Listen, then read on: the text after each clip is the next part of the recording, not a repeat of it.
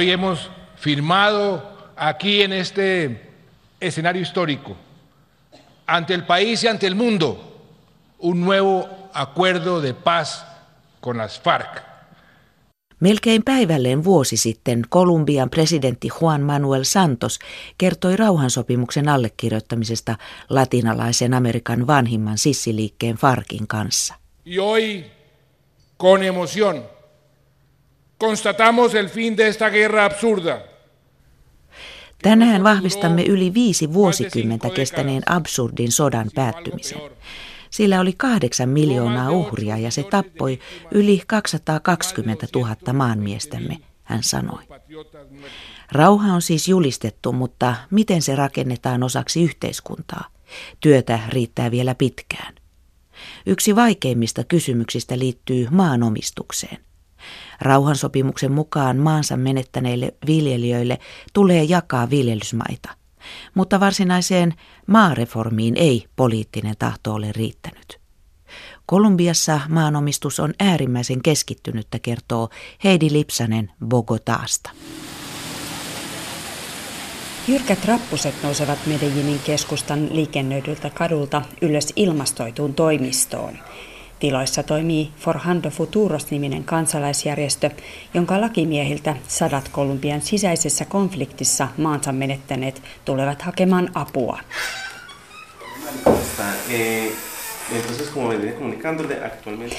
Lakimies Cesar Lodonio on tapaamassa Sandra Lopesia, pientilallista, joka Kolumbian rauhanprosessin innoittamana päätti tehdä kaikkensa saadakseen pari vuosikymmentä sitten menettämänsä tilan takaisin. En el 98 más o menos eh, entraron los paramilitares.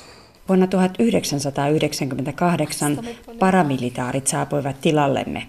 He antoivat meille 24 tuntia aikaa lähteä, Sandra kertoo riipaisevasta muistostaan. Paramilitaarit ovat oikeistolaisia puolisotilaallisia ryhmiä, jotka nousivat taistelemaan vasemmistolaisia farksisseja ja heidän kannattajiaan vastaan Kolumbian sisällissodassa. Vielä tuolloin Farc hallitsi sitä osaa Antiokian maakuntaa, jossa Sandran alunperin maattomat vanhemmat olivat alkaneet viljellä maata. Sandra oli saanut tilukset teiniässä työnantajaltaan, joka oli jakanut maata ahkerille alaisilleen. Sandran työskennellessä lähikylässä vanhemmat alkoivat viljellä hedelmällisillä mailla banaania, jukkaa, riisiä ja muita vihanneksia. Maaplantin läpi virtasi pieni joki. Es que yo duré mucho tiempo con mucho miedo y no, o sea, no hicimos nada. Pitkään aikaan en tehnyt mitään, koska pelkäsin. Mutta tila on arvokas, enkä voi jättää asiaa sikseen, Sandra sanoo ja kertoo puolisotilaallisten joukkojen tappaneen monia valtausta vastustaneita naapureitaan.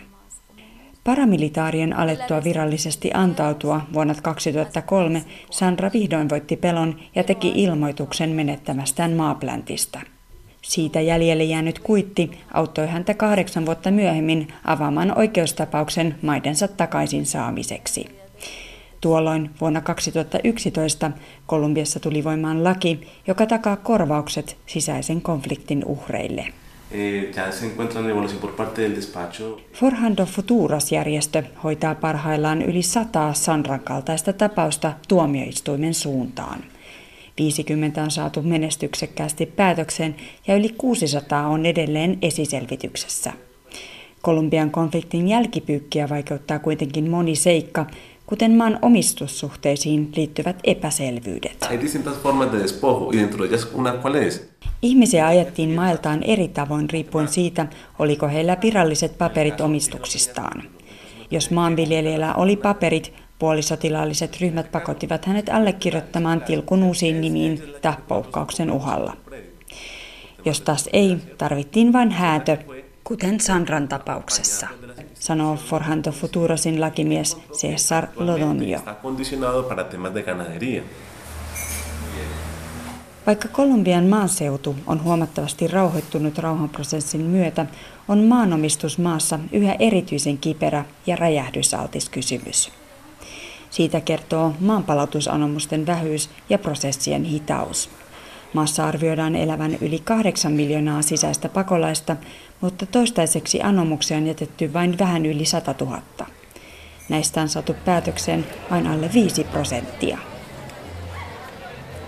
Maakysymys mainitaan Farksissien ja valtion välillä allekirjoitetussa rauhansopimuksessa, mutta sen toimeenpanosta käydään parhaillaan pääntöä parlamentissa.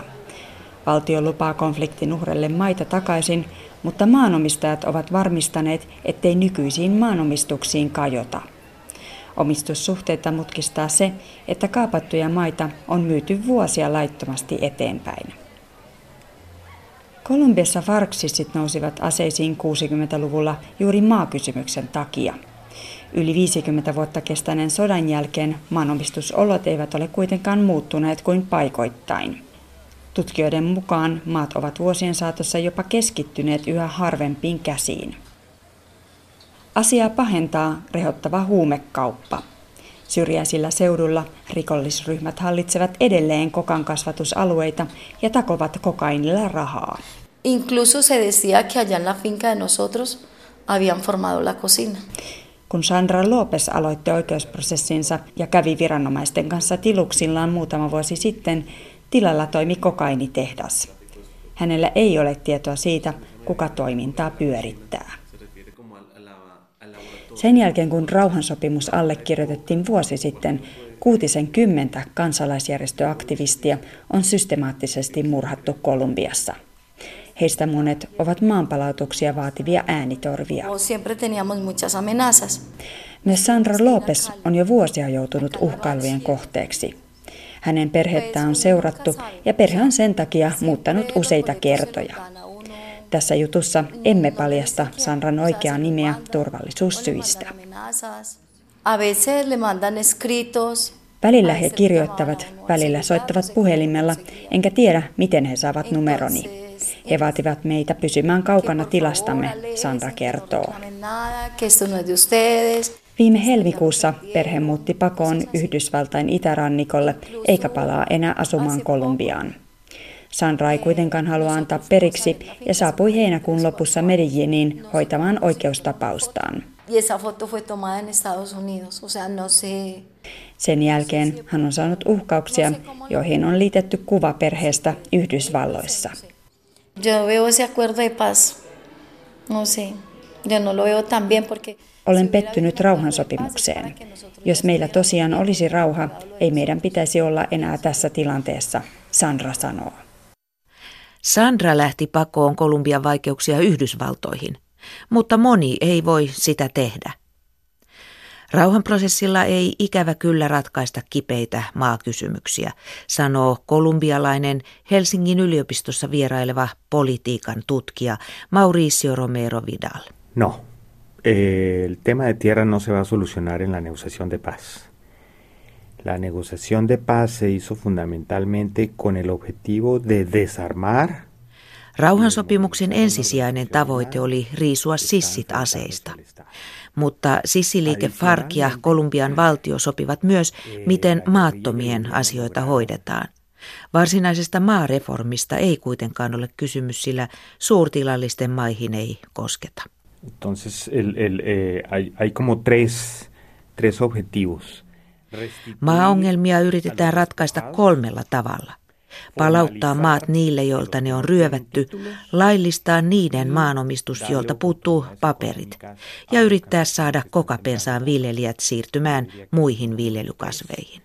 Que eso se vaya a cumplir es otra cosa, pero por lo menos están, está, está expuesto eso. Toteutuuko tämä suunnitelma, se on jo toinen juttu, sanoo Mauricio Romero Vidal. Sillä haasteet ovat valtavat. Valtio on perustanut maapankin niistä maista, jotka voidaan jakaa maan sisäisille pakolaisille. Maiden hankkiminen pankkiin on ollut kuitenkin vaikeaa, muun muassa sen vuoksi, että laaja poliittinen yksimielisyys puuttuu.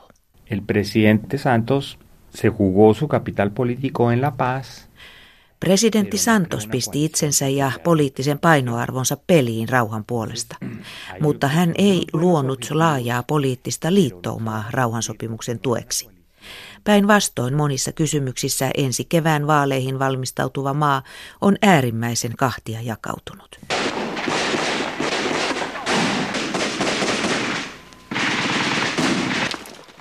Maaseudun kurjat olosuhteet, köyhyys ja kurjuus olivat yksi keskeinen syy siihen, miksi konflikti Kolumbian valtion ja marksilaisen sissiliikkeen välillä syttyi 53 vuotta sitten. Romero Vidal arvelee, että koska rauhanprosessi ei kykene ratkaisemaan maakysymystä, maaseudun köyhyys jatkuu. El tema de la pobreza en las zonas rurales, que es uno de los temas más acuciantes, más urgentes en Colombia como en toda América Latina, va a seguir ahí. Ja tästä syystä on vaarana, että monet nuoret viljelijät jatkavat kokapensaa viljelyä tai liittyvät huumekartelleihin. Eh, haber terminado un enfrentamiento armado es positivo, está bien. Rauhansopimus ilman rakenteellisia parannuksia ihmisten olosuhteissa on puoliksi tehty työ, sanoo Romero Vidal. Huumekartellit ovat vallanneet alaa niillä alueilla, jotka aiemmin olivat Farkin hallussa. Huumeiden viljely onkin viime vuosina kasvanut vahvasti. Maaseudun turvallisuustilanne on monilla alueilla huono, sekin vaikeuttaa maakysymysten ratkaisua. Maakysymys on kuitenkin vain yksi monista keskeisistä ongelmista, joita on todellisen rauhan tiellä. Muitakin on. Como le dije a Timochenko la primera vez que lo vi, Kolumbian presidentti Juan Manuel Santos vakuuttaa, että entisillä sisseillä on mahdollisuus ilmaista mielipiteensä aseiden sijaan poliittisilla foorumeilla. Para que puedan expresar sus opiniones libremente en los foros de la democracia. Farkista onkin nyt tullut poliittinen puolue, jolla on jopa presidenttiehdokas ensi kevään vaaleissa. Hän on rauhansopimuksen toinen allekirjoittaja, entinen sissijohtaja Rodrigo Londonio alias Timoshenko. Tutkija Mauricio Romero Vidal näkee Farkin siirtymisen politiikan puolelle hyvin keskeisenä välineenä kohti rauhaa. Yo creo que estos últimos 15 años on otettu merkittäviä askelia. Puolisotilaallisten ryhmien riisuminen aseista, sissien aseiden luovutus ja lopulta äärioikeiston ja vasemmiston edustus demokraattisissa laitoksissa merkitsevät, että aseiden sijaan nyt käydään poliittista vuoropuhelua. Olemme siis hyvällä tiellä. Estamos en buen camino. Yo creo que estamos en buen camino. Mutta miten menneet rikokset sovitetaan? Kuluneella viikolla Kolumbian kansanedustuslaitos on käsitellyt niin kutsuttuja erityistuomioistuimia. Erityistuomioistuinten tavoite ei ole rangaista syyllisiä, vaan saada selville totuus menneistä, sanoo Mauricio Romero Vidal. Si la, la, el objetivo no es el castigo penal en cárcel. Erityistuomioistuimet eivät tuomitse vankilaan, vaan jakavat niin sanottuja vaihtoehtoisia tuomioita niille, jotka kertovat menneistä teoistaan avoimesti. He voivat sovittaa tekonsa yhteiskuntapalveluna, joka voi olla vaikkapa miinan raivausta tai työntekemistä maaseutuyhteisöjen eteen. Que reconozcan los hechos y que haya posibilidad de reconciliación. Toistan tarkoitus ei ole rangaista tai kostaa, vaan tuntea totuus ja tehdä tietä kansalliselle sovinnolle, sanoo Mauricio Romero Vidal. Tätä sovelletaan konfliktin kaikkiin osapuoliin, entisiin sisseihin, sotilaisiin, puolisotilaallisiin ryhmiin ja niin edelleen. Huumerikolliset tuomitaan edelleen tavanomaisissa rikostuomioistuimissa. Tämä merkitsee sitä, että konfliktin osapuolet armahdetaan, kun he ovat syyllistyneet niin kutsutusti poliittisiin rikoksiin. Mutta armahdusta ei voi saada vakavista ihmisoikeusrikoksista, kuten rikoksista ihmisyyttä vastaan, kiduttamisesta, murhista, kidnappauksista. Myös seksuaalinen väkivalta on rajattu armahduksen ulkopuolelle. Siirtymäkauden tuomioistuimet tähtävät lopulta kansalliseen sovintoon, ja sama päämäärä on paraikaa perustettavalla totuuskomissiolla.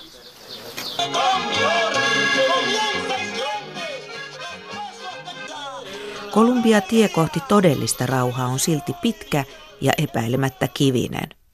Aktivisteja ja ihmisoikeuksien puolustajia tapetaan edelleen. Huumerikollisuuden ongelma ei ole poistunut mihinkään. Vain pieni osa maan sisäisistä pakolaisista on voinut palata kotiseudulleen. Valtio ei kykene täyttämään keskeistä tehtävänsä kansalaisten suojelemista rikollisuudelta ja väkivallalta. mutta kolumbialaiset ovat kuitenkin päättäneet suuntautua rauhan tielle. Bueno, la, la diferencia más, más grande es que por oh, causa del conflicto armado ya no hay aproximadamente los 5.000 muertos anuales que había.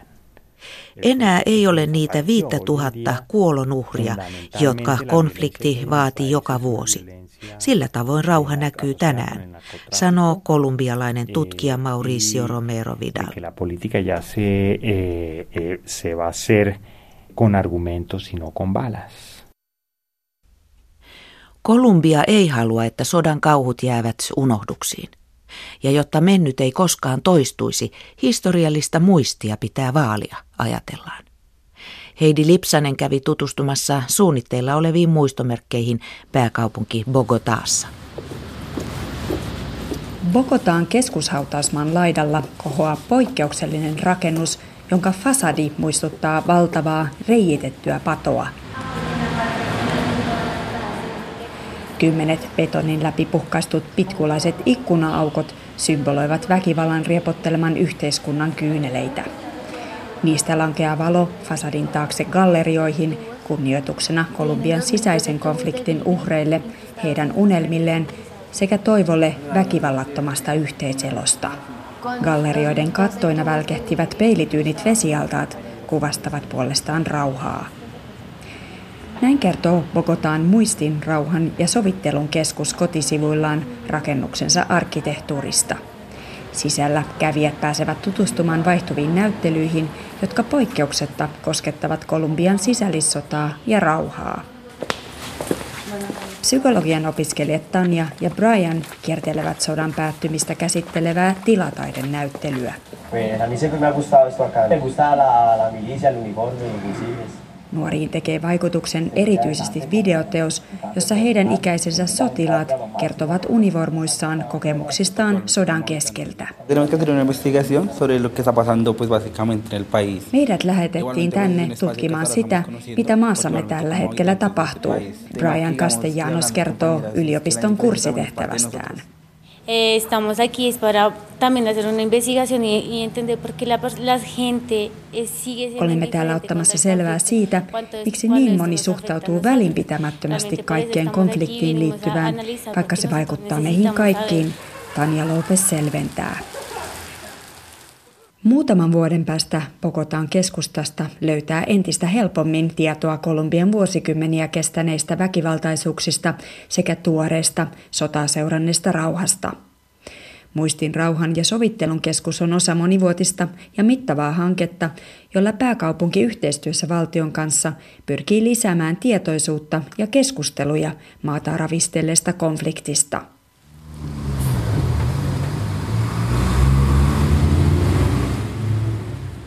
Keskuksesta pohjoisen suuntaavan valtakadun varteen on suunnitteilla 14 korttelin pituinen muistin ja rauhan akseli. Sen tarkoituksena on tuoda pääosin Kolumbian maaseudulla käydyn konfliktin perintö näkyväksi pääkaupungin keskustaan. Rauhan akselille tulee rauhan teemoilla nimettyjä puistoja ja aukioita. Tänään muistin ja rauhan akselista on keskuksen lisäksi nähtävissä vain vilkkaasti liikennöidyn väylän reunoille spreijatut sotaa ja rauhaa käsittelevät graffitit. Akselin toiseen päähän muutaman vuoden päästä ovensa avava Muistin museo tulee kruunaamaan hankkeen. Museo no solamente el símbolo de reconocimiento, sino también el símbolo del cierre de la confrontación. Museo ei ole pelkkä tunnustus uhreille, vaan myös sisällissodan lopun symboli, Luis Carlos Sanchez toteaa. Toimittaja oli Heidi Lipsanen.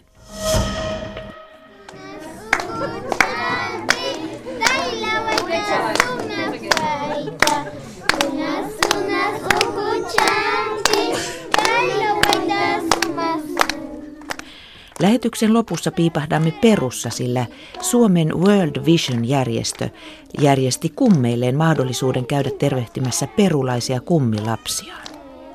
Kummitoiminta on ollut vahvassa kasvussa.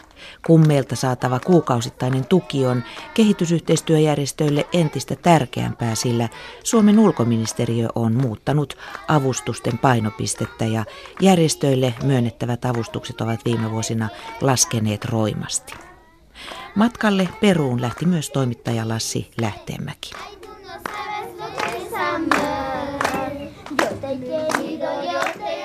Perun Renakerin alueen lapsien laulussa on vahvasti iloa mukana. Näitä lapsia yhdistää se, että heillä on kaikilla suomalainen kummi. Ja juuri heidän kumminsa ovat saapuneet tervehtimään kummilapsiaan Andien vuoristoiseen maisemaan. Vierailu on jännittävä molemmin puolin. Suomalaiset auttajat ja heidän kumilapsensa näkevät toisensa ensimmäistä kertaa kasvutusten.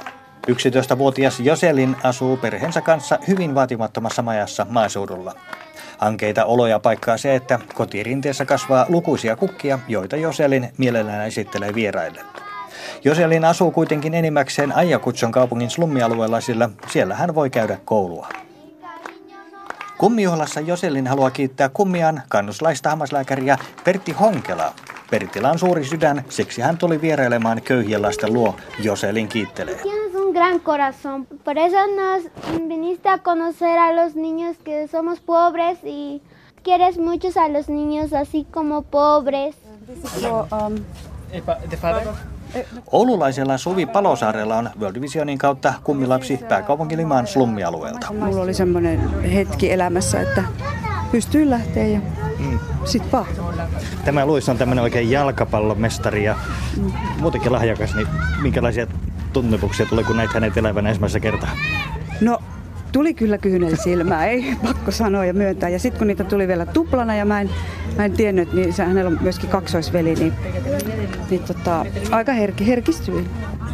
Olin vähän yllättynyt, että tietysti tuli koko perhe tänne, mutta tota, kiva se oli ja nyt ne tulee tutuksi, niin nyt mä uskon, että se on helpompaa vielä se kirjanvaihto.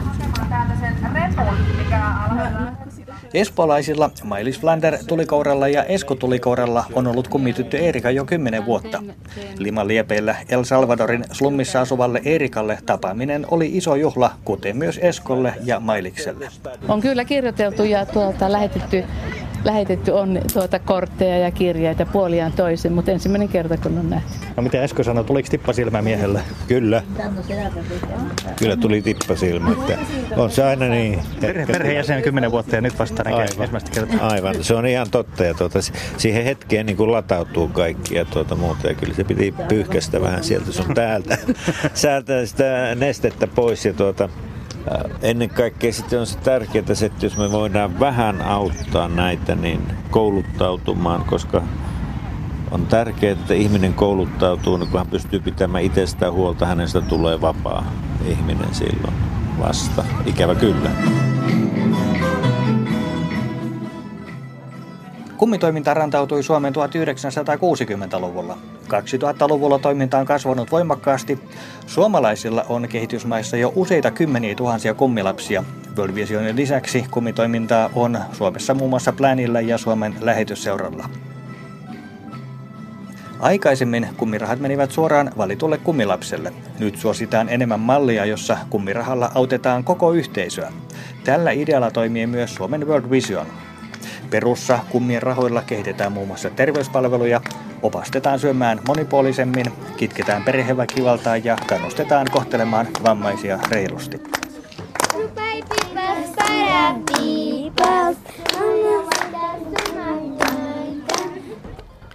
Näin maailmanpolitiikan arkipäivää tänään.